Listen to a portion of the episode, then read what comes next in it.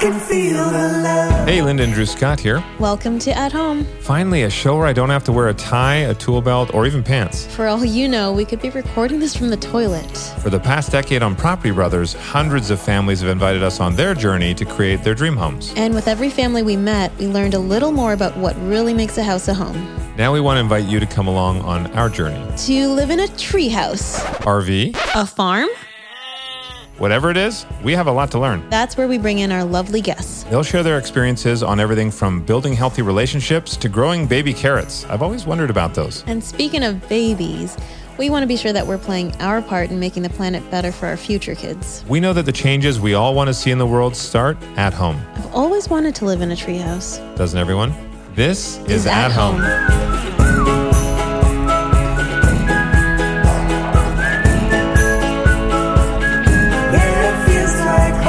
Hey, everybody. Happy Tuesday. Welcome to At Home, another great week. Yep, and we are still at home. Yes, yes, she's not sick of me. Um, we're we were doing some baking this morning together, which was exciting. Yeah, holiday baking. It's starting. this morning we made my mom's holiday famous Mint dessert. dessert. It was absolutely delicious. And by the way, guys, this is special for us today because we are joined by a friend of ours, Eric. Eric Christian Olsen is uh, an actor. He's a producer. He's the host of Emma Talks, and he is here to talk with Dr. J. Dr. J. No, we have not pivoted to a basketball podcast. This is Dr. Joseph Allen, one of the leading scientists that works at Harvard in the uh, in the healthy building space. It's going to be a fascinating conversation. Thank you so much for joining us, Eric. Can you tell our listeners a bit about Emma Talks? Yeah. So the the philosophy with the Emma talks was that uh, essentially we're getting so much information um, uh, from leaders in the country that's directly in opposition or at war with science in general. And so what we're doing is partnering up with people like you guys uh, and using our platform to have conversations with the smartest people in the room, with the scientists at, at, at Harvard uh, T.H. Chan School of Public Health, um, and finding solutions for a path forward for you know not only healthier lives uh, obviously today is going to be about healthy buildings um, but about giving our kids and god willing their kids uh, an opportunity to live in a planet that's not scorched by our inability to um, live sustainably Well, we love your passion for the environment and and for people, and trying to make sure that we're all leaving this earth better than we found it. Especially for you know you have three kids, and we we want to have kids, so we want to make sure that our future kids are having a, a beautiful earth to live on. Uh, Dr. Joe is is phenomenal to me because his focus is about home, healthy home, and I think a lot of people when they're thinking about health at home, they don't actually think about the health of their home itself.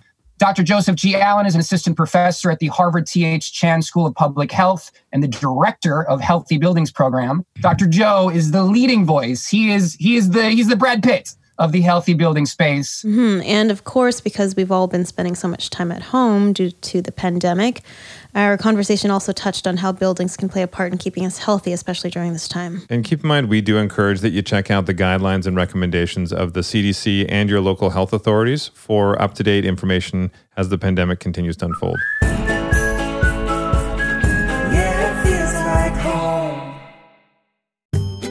Okay, if ADT wasn't professional enough, now ADT installs Google Nest products with their smart home security systems because ADT believes the smarter the home, the safer the security. I mean, what are they going to do next? They're, they're going to start a country singing career. I would listen to a country band named ADT. Also, I like to know what's happening at our front door from virtually anywhere with my Google Nest doorbell. Just saying. Your Google Nest doorbell? I said our.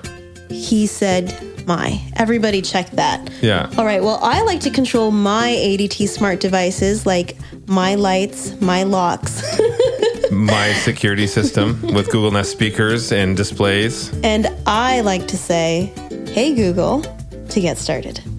Listen, I said ours. I'm all about ours, not mine. Help protect what matters most with all this, plus 24 7 professional monitoring from ADT and a little help from Google. Visit ADT.com to see how ADT can help make your home smarter and safer. Yeah, it feels like home. I'm excited. Yeah, thanks for. I, I like all the work you've all been doing, and it's just so critically more so right now to help get this message out. So, Well, really appreciate it. we, we were actually this the whole conversation is about your career in German polka, but um, that's not what you want to talk about. so talk curious. That's what it takes to get the message out. Yeah. it. Well, thank you so much, Eric and Dr. Joe. Uh, well, I'm really excited because obviously, you know, we have a, a, a long background in home, but so many people don't talk or don't think about the health of the home, and we're always trying to stress how important that is. So, first off, I'd love to dive a little bit more into as you got into what you do. Yeah. So first, let me say, really, really great to join you all, and uh, I'll use that clip for my wife. She's a Brad Pitt fan, so Brad Pitt Healthy Buildings that just made my career, made my whole family life. So thanks for that. Uh, really great to join you, and, and I love this program. I love what you've all been doing, and it's a really nice chance for us in public health to partner with people like you to get this message out. So I'm really, uh, really appreciative. Yeah, so you know how I got into this. I was doing these forensic investigations of sick buildings, and as Eric said, you know hundreds of these uh, for years. So I was in consulting before I was a professor at Harvard, um, and it, it grows uh, tiring to say, well, why do we keep having to address these problems after they happen? After people are sick, we're going into these buildings to correct them. We know how to design, operate, and maintain buildings to be healthy in the first place. Can't we push this upstream? and like flip this paradigm here where we're not just chasing sick buildings all the time. So this really piqued my interest. And when a faculty spot opened up at Harvard, uh, I took it, left consulting for the side. I still do some consulting, um, but really wanted to, to set my research program on course to, to answer these questions. How do we not just go from disease avoidance, but how do we go to health promotion Mm. and using our buildings as the vehicle for that? And before we get into more detail, can you define for everyone what is a healthy building? Yeah, it's a great, great question. So my team released a report we call the Nine Foundations of a Healthy Building. We break down decades of science onto all these factors that influence our health, things like ventilation and air quality and thermal conditions, mold and moisture, lighting and views, safety and security, acoustical performance of cost, of course. So all of these things uh, we know matter. And sometimes I think it's easier to define a healthy building by first looking at sick buildings and how we even got here. Right? We've been in the sick building era largely because public health hasn't had a seat at the table in these conversations. I mean, we've we we make we've made decisions for decades really with an engineering lens. And yeah, we need that of course in buildings. But we also need the health lens on top of that. And we've been chasing kind of these minimum standards that are great for engineering, you know, fire life safety, okay, but not going above and beyond these kind of acceptable minimums into really, you know, optimal health optimized environments. It seems like common sense. I mean, it seems, you know, there are so many codes. The national building codes are a lot. I mean, I will even admit I don't even know half of them because it's the manual is like this, but um, there's not enough in there that's really making sure that from the get go we're thinking ahead. I mean, we've we've had houses actually not too long ago. I think two years ago we were working with a, a family. They loved their home. They saved every dollar they had to get into this home. They bought it; it was already finished and it was renovated and they moved in and all of a sudden they started getting health problems and the son i think it was their son that started getting um, a skin condition that they'd never had before another started getting some sort of an asthma or something else and they didn't understand and they ended up opening up we opened up the walls when we were doing the renovation and it literally looked like something from stranger things inside the wall mold everywhere. It was absolutely a mess. What are some steps that everyday people can be looking at if they're looking to renovate or buying a new home to make sure that they're getting a house that is actually healthy with the aspects that you're talking about? Yeah, I mean, um, the stories like that, right? They really just strike at my core, and I'm sure you've seen this just over and over. I've seen it too. I led the um, investigation for the Consumer Product Safety Commission on the Chinese drywall issue years ago, right? Faulty products put inside these buildings, off gassing, people reporting all these health complaints, and honestly, people don't believe the occupants at first, right? Oh, they push aside. No, you just get used to it, figure it out. And like you, you start opening up the walls and you say, whoa, there's something happening here that's out of sight that's really causing an impact um, on people. So, you know, I, I think it's really challenging for consumers uh, when they go into a house, right? So you think about the basics here, right? You can't see behind the wall to know that there's a moisture problem, there's mold. You don't know if there's a radon problem, an invisible radioactive gas that comes out of the ground, second leading cause of lung cancer. How do you assess that? In some states, you have to do a test before you transfer over a home. Um, and how do you do basic indoor air quality?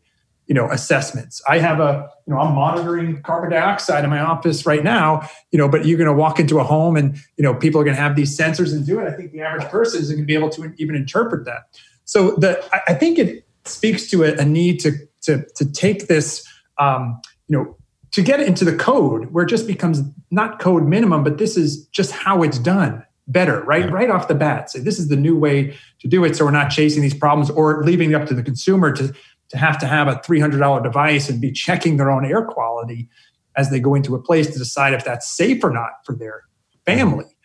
Uh, which is which is where we're at in, in many cases. being proactive rather than reactive. It's the same as, you know, working out. You're going to work out now so that you're, you know, you can live a longer, healthier life.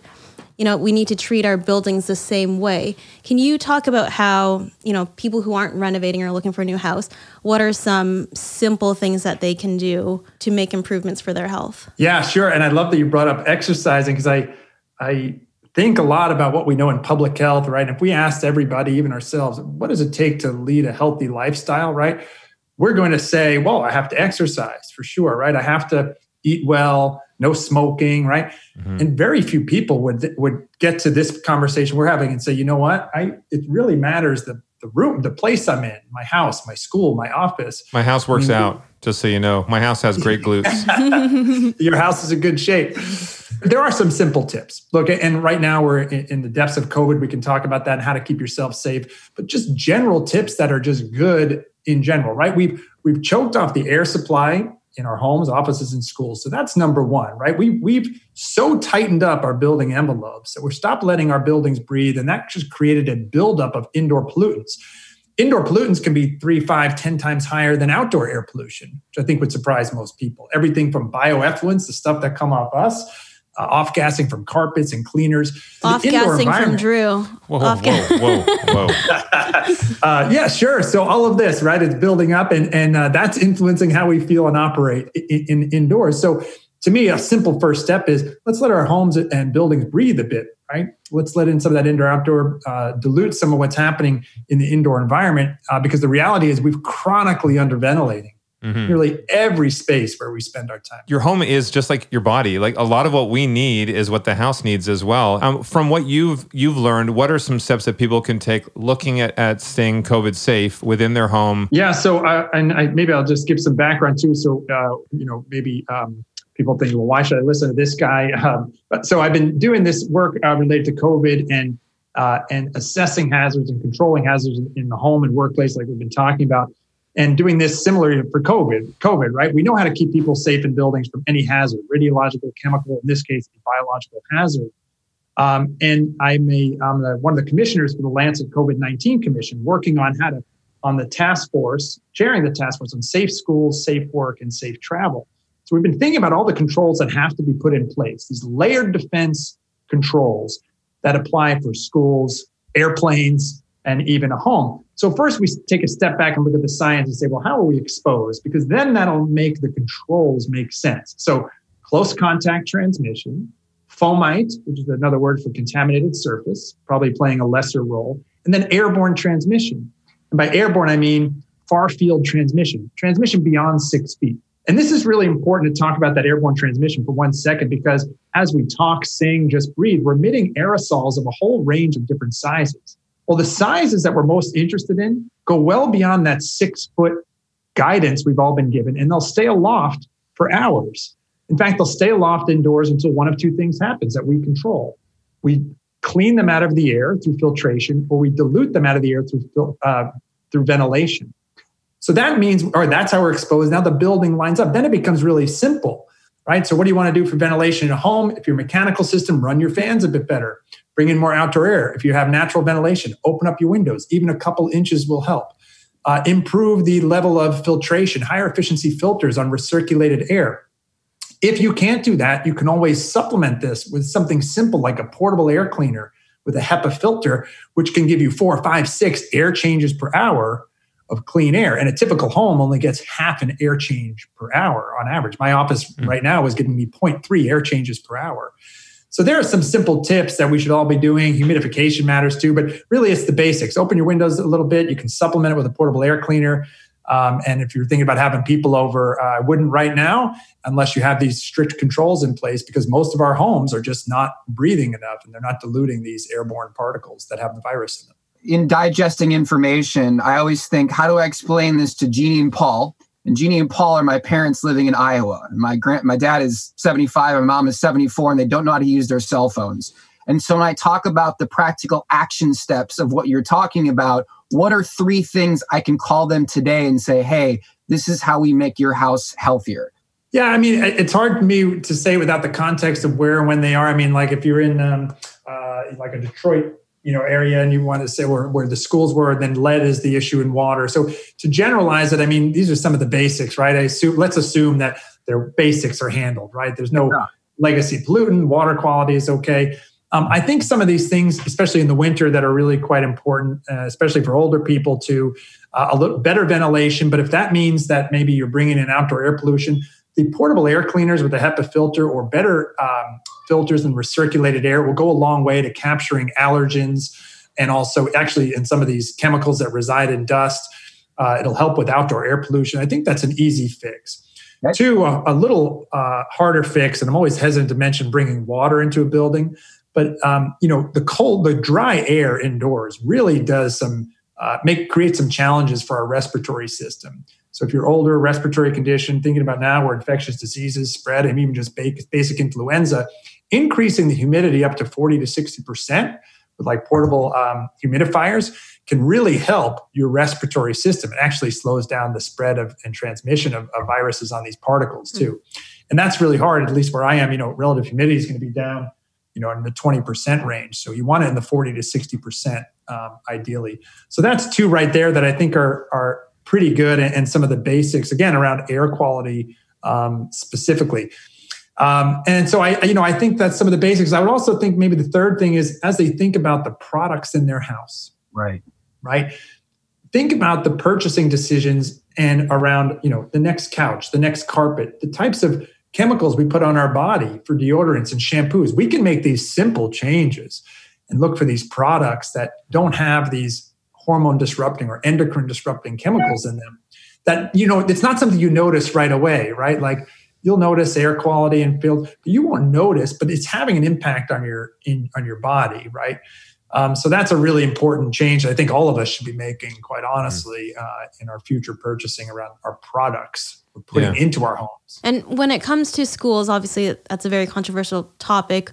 You know whether to do in-person learning or virtual. Can you talk a bit about what measures we should be taking to to protect families and students and, and teachers and staff? Yeah, um, this has been the hardest question. This is a national emergency when we have schools closed. Um, and I think our, our conversation on exposure and risk has gotten narrow and thinking about risk in the classroom. So let me explain that. Uh, and I've been writing since June on this, and I'll tell you about some guidance we've put out. But really, the, the costs of kids out of school are devastating. We have virtual dropouts on the order of tens of thousands. New York City, 60,000 students. New York City just went remote. 60,000 students don't even have the technology to be able to log in remotely. Uh. UNICEF said kids who are a remote uh, a higher risk of abuse, neglect, exploitation, violence. The learning is different. The physical activity is different. The socialization is different. So there are massive consequences and costs to kids out of school. Now, that said, we have to think about it can't be schools as usual anyway. So we released a report in June, my Harvard Healthy Buildings team, a 60 page report on holistic risk reduction strategies in schools. And when you do things like like we've been talking about, better ventilation, portable air cleaners, opening windows, wearing a mask, absolute must. You can really drive down risk and keep both kids and adults safe, right? So against the cost, the extreme cost of kids out of schools, against what we know to how to how to keep adults and kids safe, on balance, to me, it says we must get kids back into school and clearly schools should be a priority. How is it possible that New York City is opening restaurants and bars and schools are mm. closed? See, that is a gross failing. And by the way, I, I think it was in Nevada, I noticed they were opening um, bars, clubs, casinos, and massage parlors. All the necessities not schools. I, I, mean, I'm curious about when you see that kids. Kids are kids. Kids aren't going to be thinking, depending on their age, obviously, but they're not going to be thinking about, you know, keeping distance and staying safe as enough uh, as much as we would. But kids are just going to be kids. They like to run around and then touch their noses and mouths, and then they come home. So that was my my thought uh, of fear is that kids are just going to do what they do, and they're adorable, but they're not as protective. So um, is that as big a concern with what you're laying out, or you think that that's manageable with the steps you're talking about? Yeah, I definitely think it's manageable. It's a realistic and, and normal concern. I'm a parent of three kids too, um, and let me just say, you know, my my gut check on any of these forensic investigations I've done, or even this, is always would my advice be different if my kid was in that school or my wife worked in that school? It's my final gut check. So I'm really cautious here. Um, but when I look at the data, yeah, you know, the, the, the, kids, when they're they first, they can comply very well with things like masks. Early on, people say kids will never wear masks my kids wear them when they don't even have to anymore right? They're they're better than adults at this stuff. There's a lot of inf- misinformation out there and then there are a lot of people that are using their voices to spread misinformation. So what are other um, sort of fallacies that are out there that, that you've heard of or, or things that people are misinterpreting that you think we should clarify from your research yeah, that's really important, Drew. And, uh, you know, I agree. A lot of this has been a, a, communication failure. I'll place a lot of that blame at the feet of our federal national government. Uh, did not take this seriously early on, miscommunicated, called it a hoax, uh, downplayed the role of mass early on. I mean, I, I, think of all the lives lost because we didn't put in these simple controls that we know work, and that was a communications failure. Uh, so, um, so maybe I, I want to start there. But thinking about um, you know things people need to pay attention to that maybe you know, there seemed like there was confusion out there. And one is this idea of airborne spread and the six foot distancing, right? Hey, if I'm beyond six feet, I'm all good. Mm-hmm. We knew airborne spread was happening in January. The first piece I wrote was February 9th in Financial Times, calling this out and saying buildings are going to play a role, a key role. I wrote it again in the New York Times in March as, it, as the virus hit widespread in the US. I've been writing it ever since. CDC, World Health Organization, refused to acknowledge that airborne transmission was happening all through the spring into the summer. 239 of us wrote a letter to the World Health Organization, 239 scientists who study this, urging them to reconsider that airborne transmission was happening. Again, there were delays. Finally, in October, CDC acknowledged that airborne transmission was happening. They only said it was close contact and fomite transmission. So it took eight months for an official government agency to come out and say what was obvious from the science. And I could bore you to death with the science behind how we know that's happening. Yeah. It's unequivocal it's happening. I don't think a lot of people got that message. And the message is important thing about homes and, and offices and schools is that if I'm in this enclosed environment that's not breathing and I'm spending any duration of time in here and I'm infectious and you come in, there's going to be a buildup of these infectious aerosols mm-hmm. unless you're diluting them. Right. And so I think a lot of people miss that guidance because the official guidance uh, wasn't it wasn't announced officially for for many months. Just mm-hmm. recently that changed. Let's do a practical application of what that looks like on a regular daily basis for you. So, from a practical standpoint, how do you shop for groceries? How do you handle your mail? How do you do dining? How do you do workouts? Yeah, so really great questions from a practical standpoint. Um, absolutely, we do. Um, you know, grocery shopping, go to the pharmacy. We're not doing any extraneous trips right now. We go out, really careful, wash your hands, hand sanitizer, mask on. Absolutely, get back to the car, hand sanitizer again. Maintain distancing. Be comfortable knowing that it's going to take a bit longer. Uh, in our house, uh, we haven't had guests over. If we do, we're outside and we're distanced and with masks on um, being really careful there. Actually, my but um, my daughter had a friend over, came in, all the windows went open. I'm measuring the levels in there. I have two portable air cleaners with HEPA filters going. So we're being quite cautious, um, uh, and, and, for good reason. I mean, you see the case counts going up, the hospitalizations and deaths will lag after that. We are there's really some good breakthroughs that tell us that spring and summer will start to be much better. But there's no way around it. This is going to be a tough winter. Yeah. Uh, mm-hmm. these next couple of weeks and months are going to be really quite rough. So if we just get through it, if we we can get through this, uh, I'm really hopeful about what's coming next. But that's kind of what we're doing on a daily basis around here. We're being really cautious. You know, I have a big family. I haven't seen them, or occasionally we'll see them, but stay distant. Same with friends. Haven't been to a restaurant. Um, that's something we used to do all the time. So have really fully uh, changed behaviors. Um, what about workouts? What about running outside? Running, yeah, outside activities are great. I, I, I think kids could play soccer outside, wear a mask. Um, okay. You know, I wrote a piece in uh, April with uh, Marc Lipsitch, an infectious disease epidemiologist at Harvard, and um, and another colleague who runs Harvard's Arboretum, and um, uh, and we wrote an article saying parks have to stay open. If you recall, this is a time when people are like, "Oh, we got to tape off park benches," and we we're like, "Wait a second, this is super low risk." Yeah you don't have the ventilation problem. keep your distance, avoid people, going to be totally fine. Uh, and and, that, and we need that for our mental health, right? To get out to the parks. Yeah. There were people were closing tennis courts and things like this, super low risk places. I just want to make sure that anybody who, who's a runner that's listening, please don't be like the runner that we had a couple of weeks ago that heavy panting and spit breathing right on the sidewalk, right at us, and they didn't de- they didn't step off. They came right at us and right past us within. And I'm like, come on. I mean, you didn't have a mask on and you're spitting Yeah. all over me. That's not fair. So Yeah, I- that's not right. Yeah, I pinched him as I went by.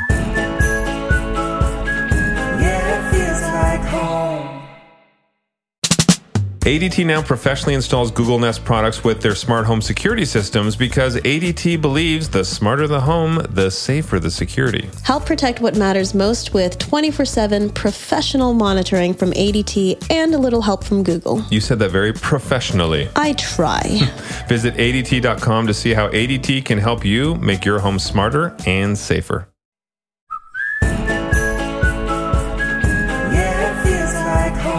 It's so hard to navigate the amount of information. I mean, yes, we have the, you know, we're very lucky to have access to all this information, but, you know, it could be to our detriment because how do we know where to look?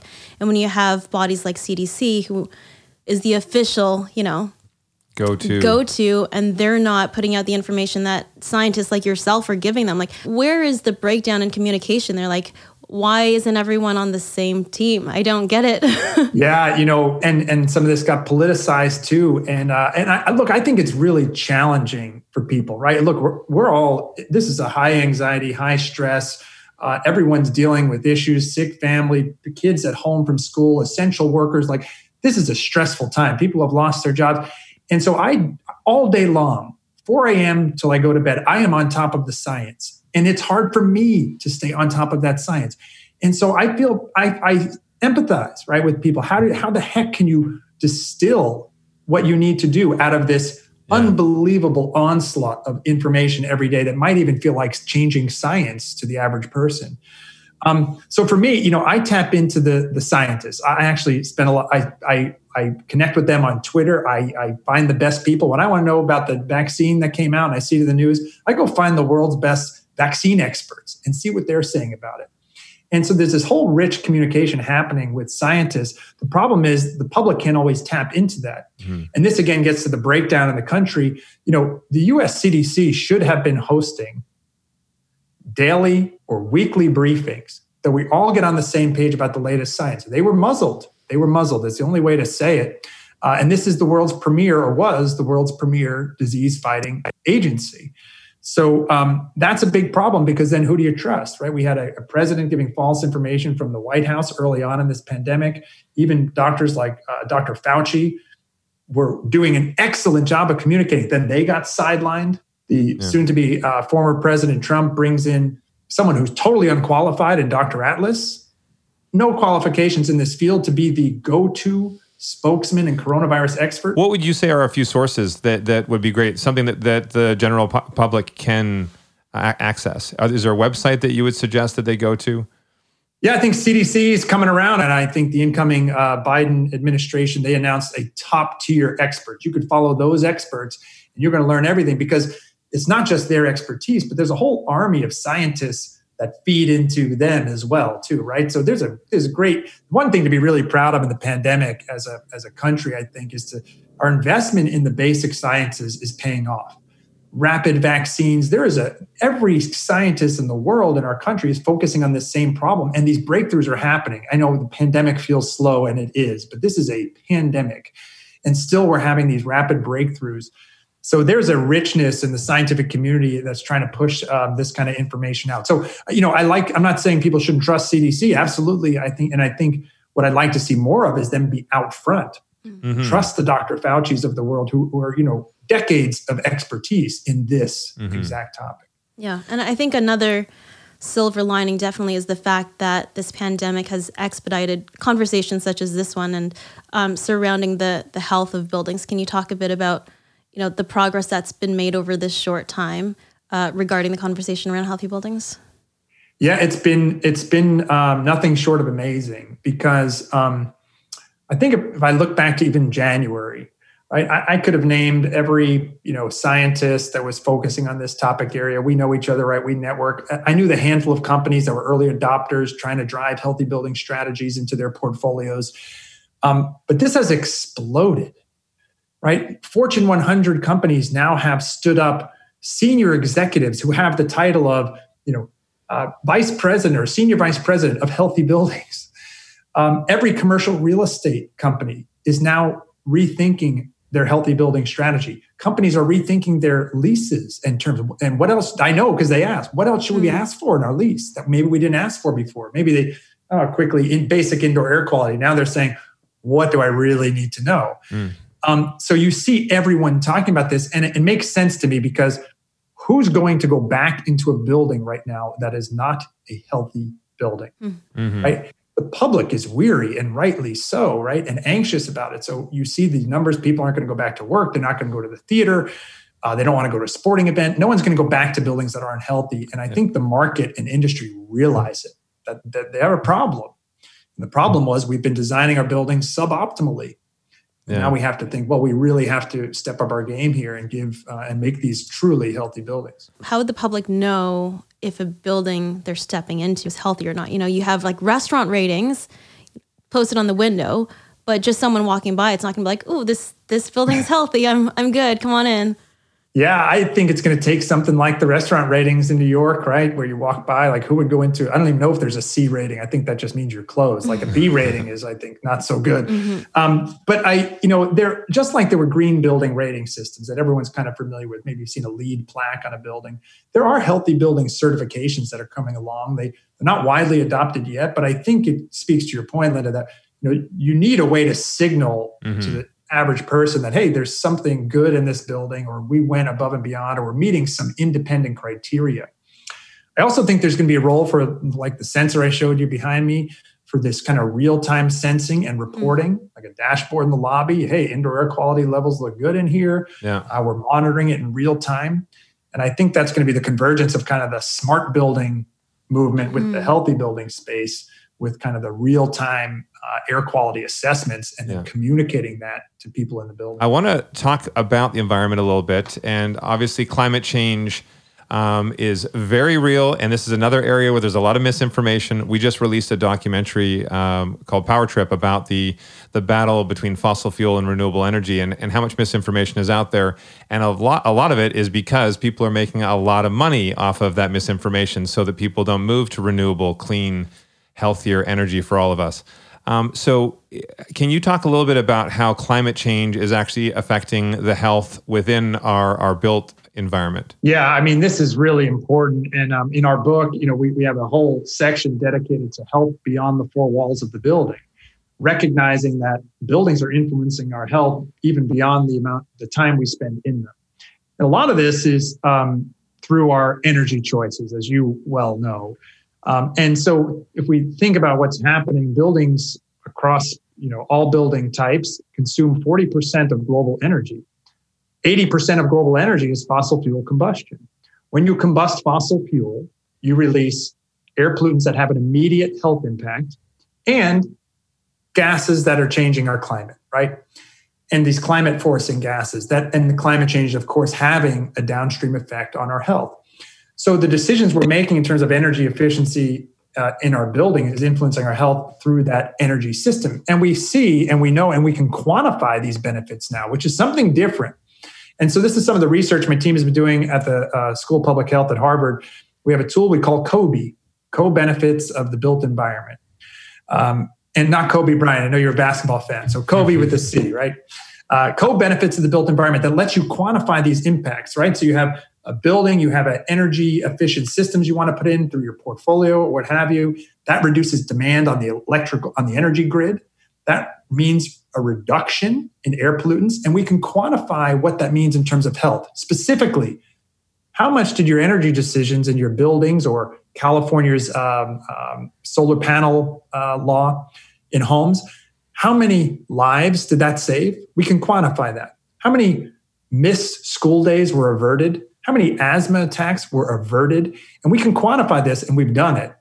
And you can project that out. And it gives another way to, to add momentum to these you know, like local law 97 in New York City, an aggressive buildings energy conservation law. And it gives one more layer to add to it. says, well, this is going to save energy. Yep, that's good. We know it impacts is good for climate and health. But we can actually put numbers to that. And then even better, we can use the tool to say, ask what if questions. What if other cities followed what New York did? What if other states followed what California did in terms of their solar uh, uh, residential law? And it becomes a powerful tool to motivate action because everybody, eh, you know, if I said we saved 10,000 kilotons of CO2, most people are not going to be able to, you know, quickly understand what that means. I can't. But if I said, well, that's that averted 5,000 asthma attacks in Boston, where I am. Well, okay, that's a big deal. Yeah. Right? We all get that. And I, we hope that becomes a tool to help motivate more of this action. Nowadays, even you know, hotels will have built-in water, uh, clean water stations, so you're refilling your water bottles instead of you're you're getting new plastic bottles. And right there, they have the little number that says um, this one station alone has now diverted, uh, diverted X number of yeah, you, You, you know, 200,000 um, wa- uh, plastic bottles. So that's great. And it's simple, it's easy, it's right in front of you. You feel like you're being a part of great change. I think that Love it. and people thrive off of instant gratification and seeing that number there you know Yeah. it helps and it's it's positive and it makes you want to do more even talking about solar panels, like like what is the change in the power usage? How much are you offsetting? How much of a change are you making in, with the environment?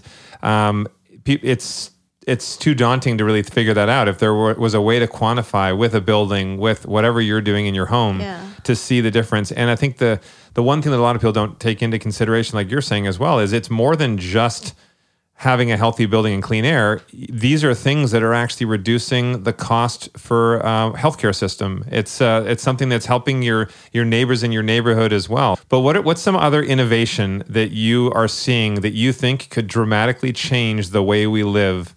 Yeah, so that's a great question. And I like the tech space. And I'll just start with the COVID side of this. First, uh, I like tech, but I haven't, and there's lots of uh, snake oil out there. So I haven't seen anything I really like that's groundbreaking yet in that space. So I'd be really cautious for anybody who's thinking they have the latest and greatest thing that's going to kill COVID and- and solve everything in your building. Be cautious there.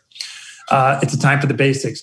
On the flip side, you know, I'll go back to the the real time sensors again. I've been talking about that a bunch, but be but it's for this reason is is that it's finally making the invisible visible. There's no way to sense this before, so it you know, it's right to Linda's point, right? If I get a if I save some water because I use a water bottle, but I don't know what it's really doing, well, does that motivate change? Maybe not. But if I see that counter going up, all right, I'm contributing. I think the same thing's happening with the ability to see really in real time what's happening in our buildings. It's eye opening. I'll tell you, carbon dioxide level in my office right now is 1500 parts per million. That's too high. We know this from studies, right? That that's associated with infectious disease transmission, lower cognitive function performance. I just behavior changed, open up my window. If I don't have that sensor, you know, do I really do anything or modify? It feels okay in here, I think. But I have a way to sense what's going wrong. Where the nice thing where this will move, right? Ultimately, that will be taken out of my hands. The building will be measuring and learning what's happening in the environment and autonomously say, you know what, let's bring in a bit more air. Something's going on here. We detect something over there. Let's put a correction in. So we don't even have to think about it. I want to be put out of business and health. Every building should be healthy. I don't want to talk about healthy buildings for the rest of my career. I hope we get mm-hmm. past this, right?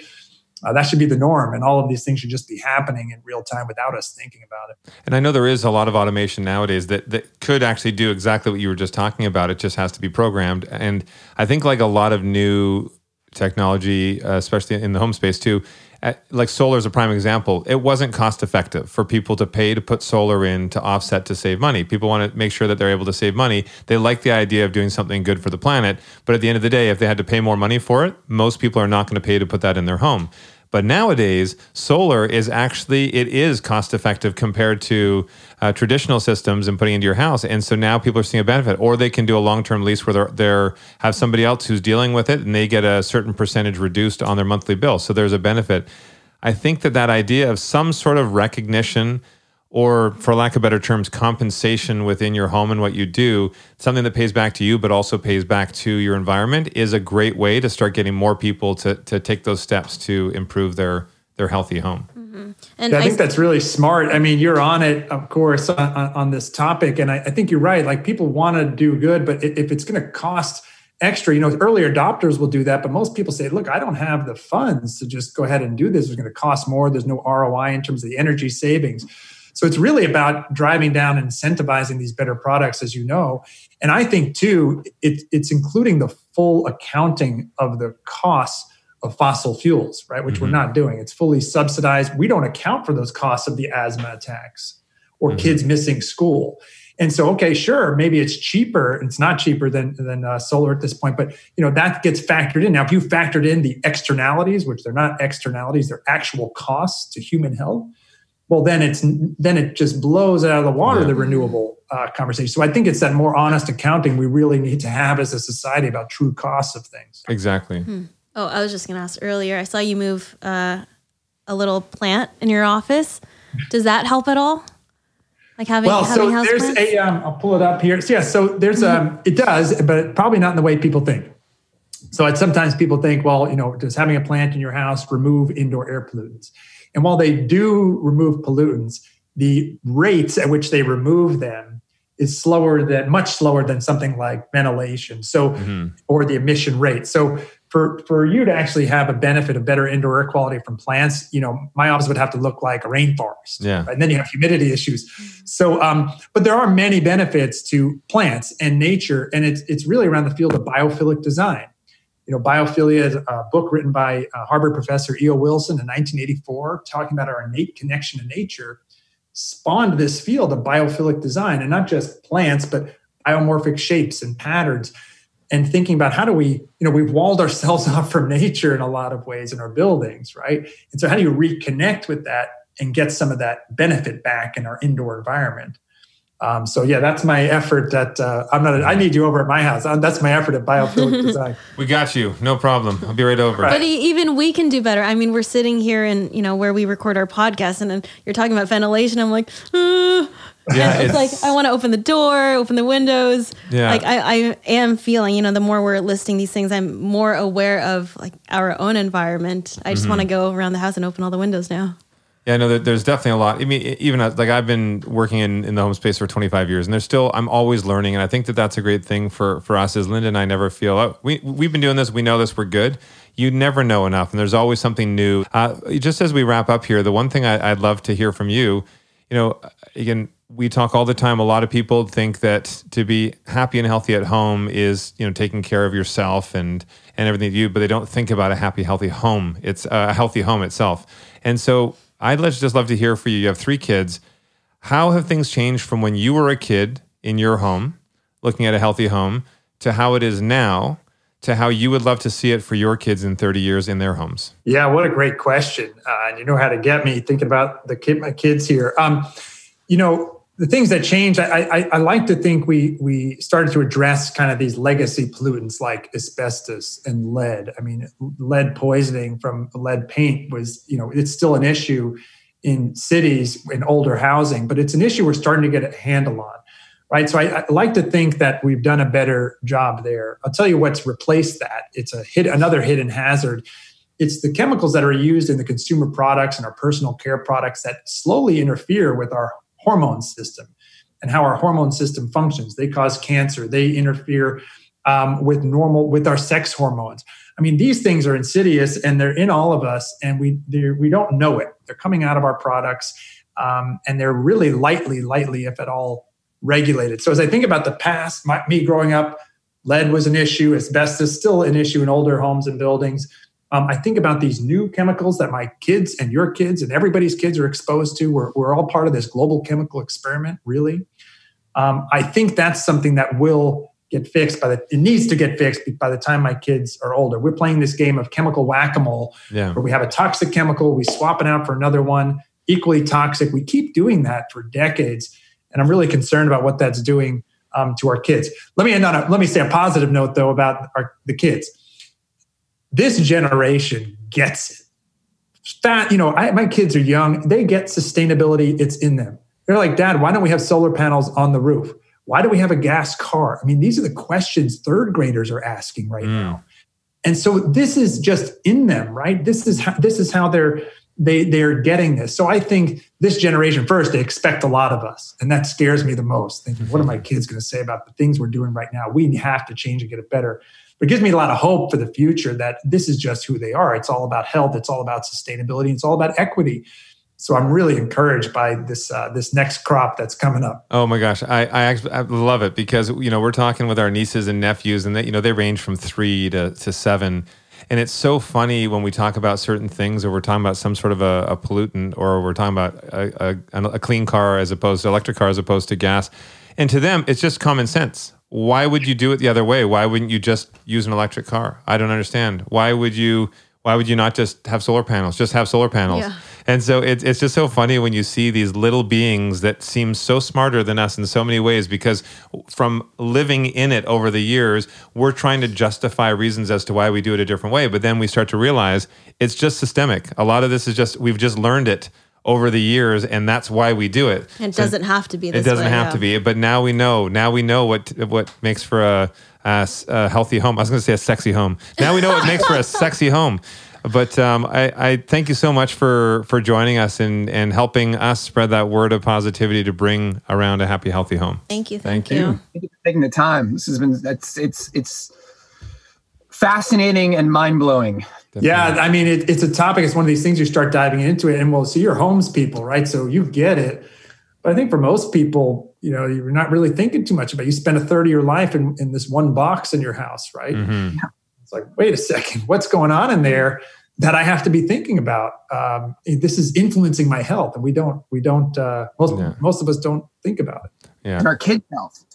I got Yeah. three kids I got to be responsible for. It's, it's our job. That's the beauty of it. When you become a parent, you're like, oh, it's no longer just me that is the consequences to my ignorance. I now have to bring these three children into the world safely.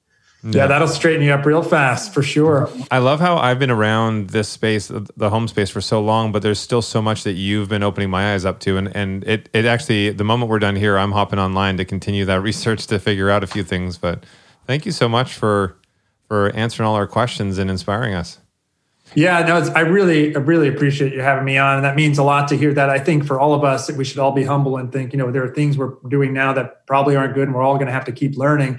And that means being adaptive and responsive, right? I don't think this healthy building movement is we know everything today, to your point, Drew, and we're done. Mm-hmm. We're all going to keep learning, keep doing the research, and then adapting as we go along. So we're just continually improving and finding ways to make our indoor environments uh, better. So thanks so much for having me. I really, really appreciate it. Yeah, it like. I'm already making a mental list of all the things in the house that we have to check on. From so this is a prime example. This room here, we do not have good airflow. That No. window doesn't open, so I feel like this is a cesspool of Of Toxic old air. air. Like if I farted right now, it would be over. Drew would be on the floor. I would be, and I would also lock you in here, and I would shut the door, and you'd have to suffer with your own filth. Um, but also, you know, we we already did upgrade all the insulation in this house. We did a great job on the materials, so I actually feel really great about that. There's no lead. We did all the remediation for asbestos, um, but and insulation as well. So we we do have good sound dampening.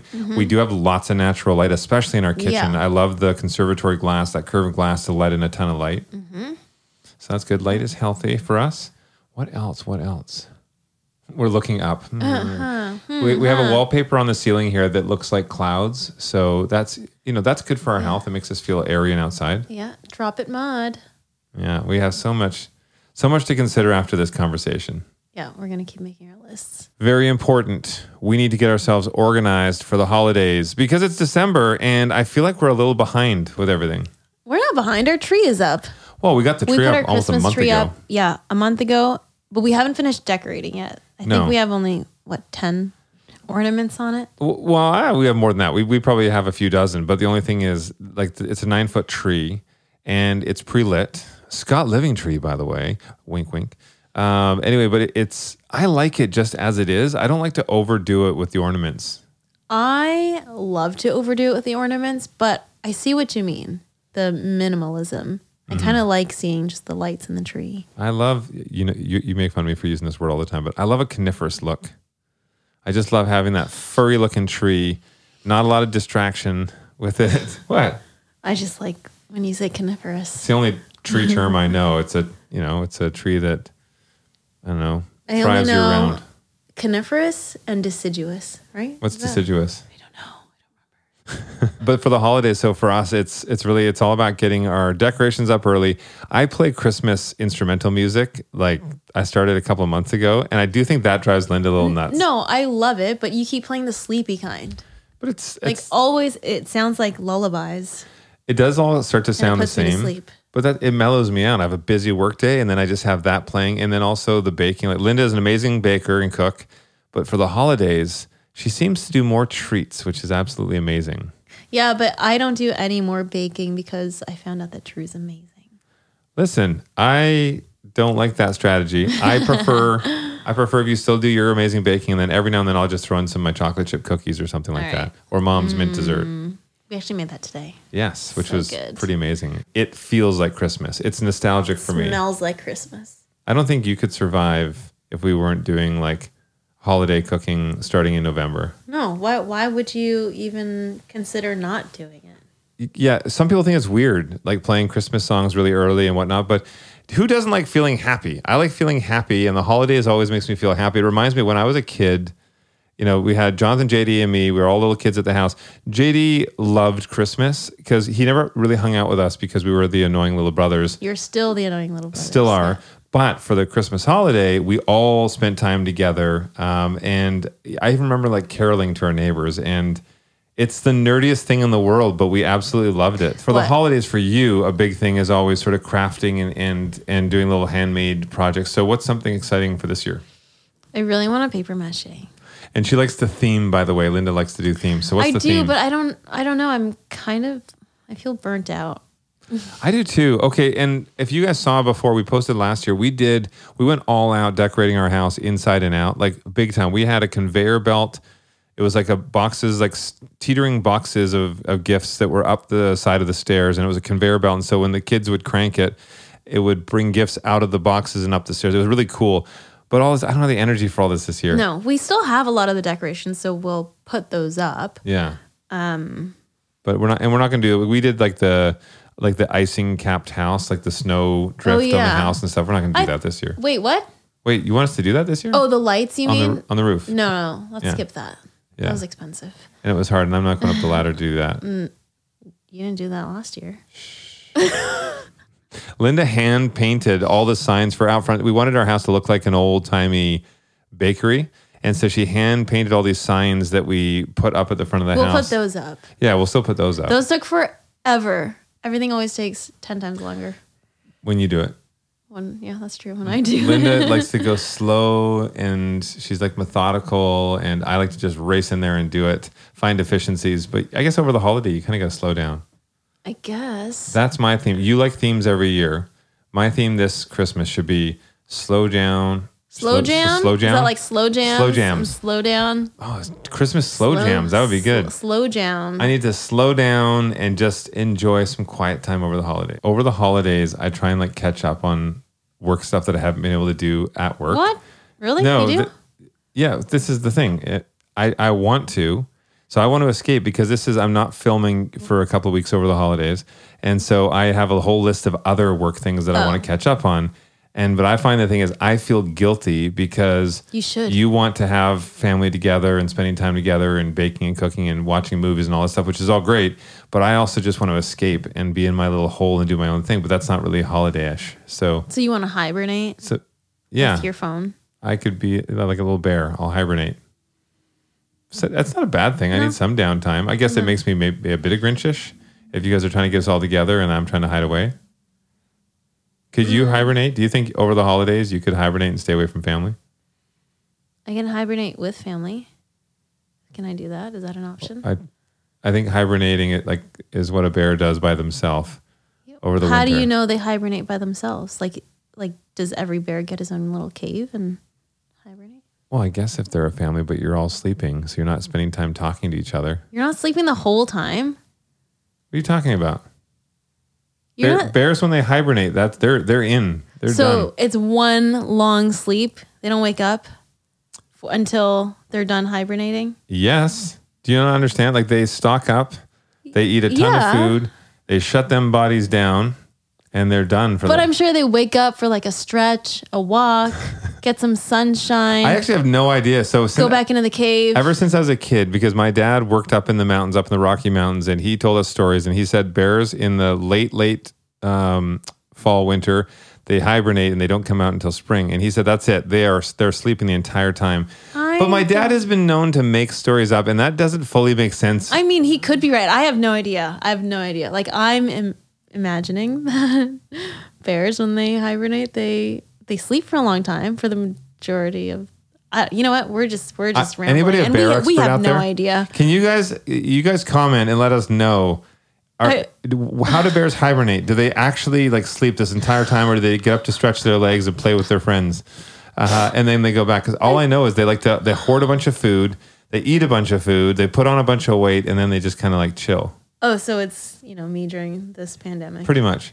Well, I hope you guys had fun. Thank you so much for joining us, and Thank thank you, to you. Annalie Bell, our researcher, and Sis. and Brangelino, our producer. Also, our music is by Victoria Shaw and Chad Carlson, Feels Like Home. As well as Courtney, our editor, Hannah and Wes. We have a whole family that are making this podcast happen. So thanks to everybody. The little at-home family is getting bigger. And thanks to you, Boo. Thanks to you. Eh. What do you think? Shall we take off? Should we make something? Let's Take bake some off. cookies. What are you laughing at? She thinks I'm using like code talk or something sexual. Bye, guys.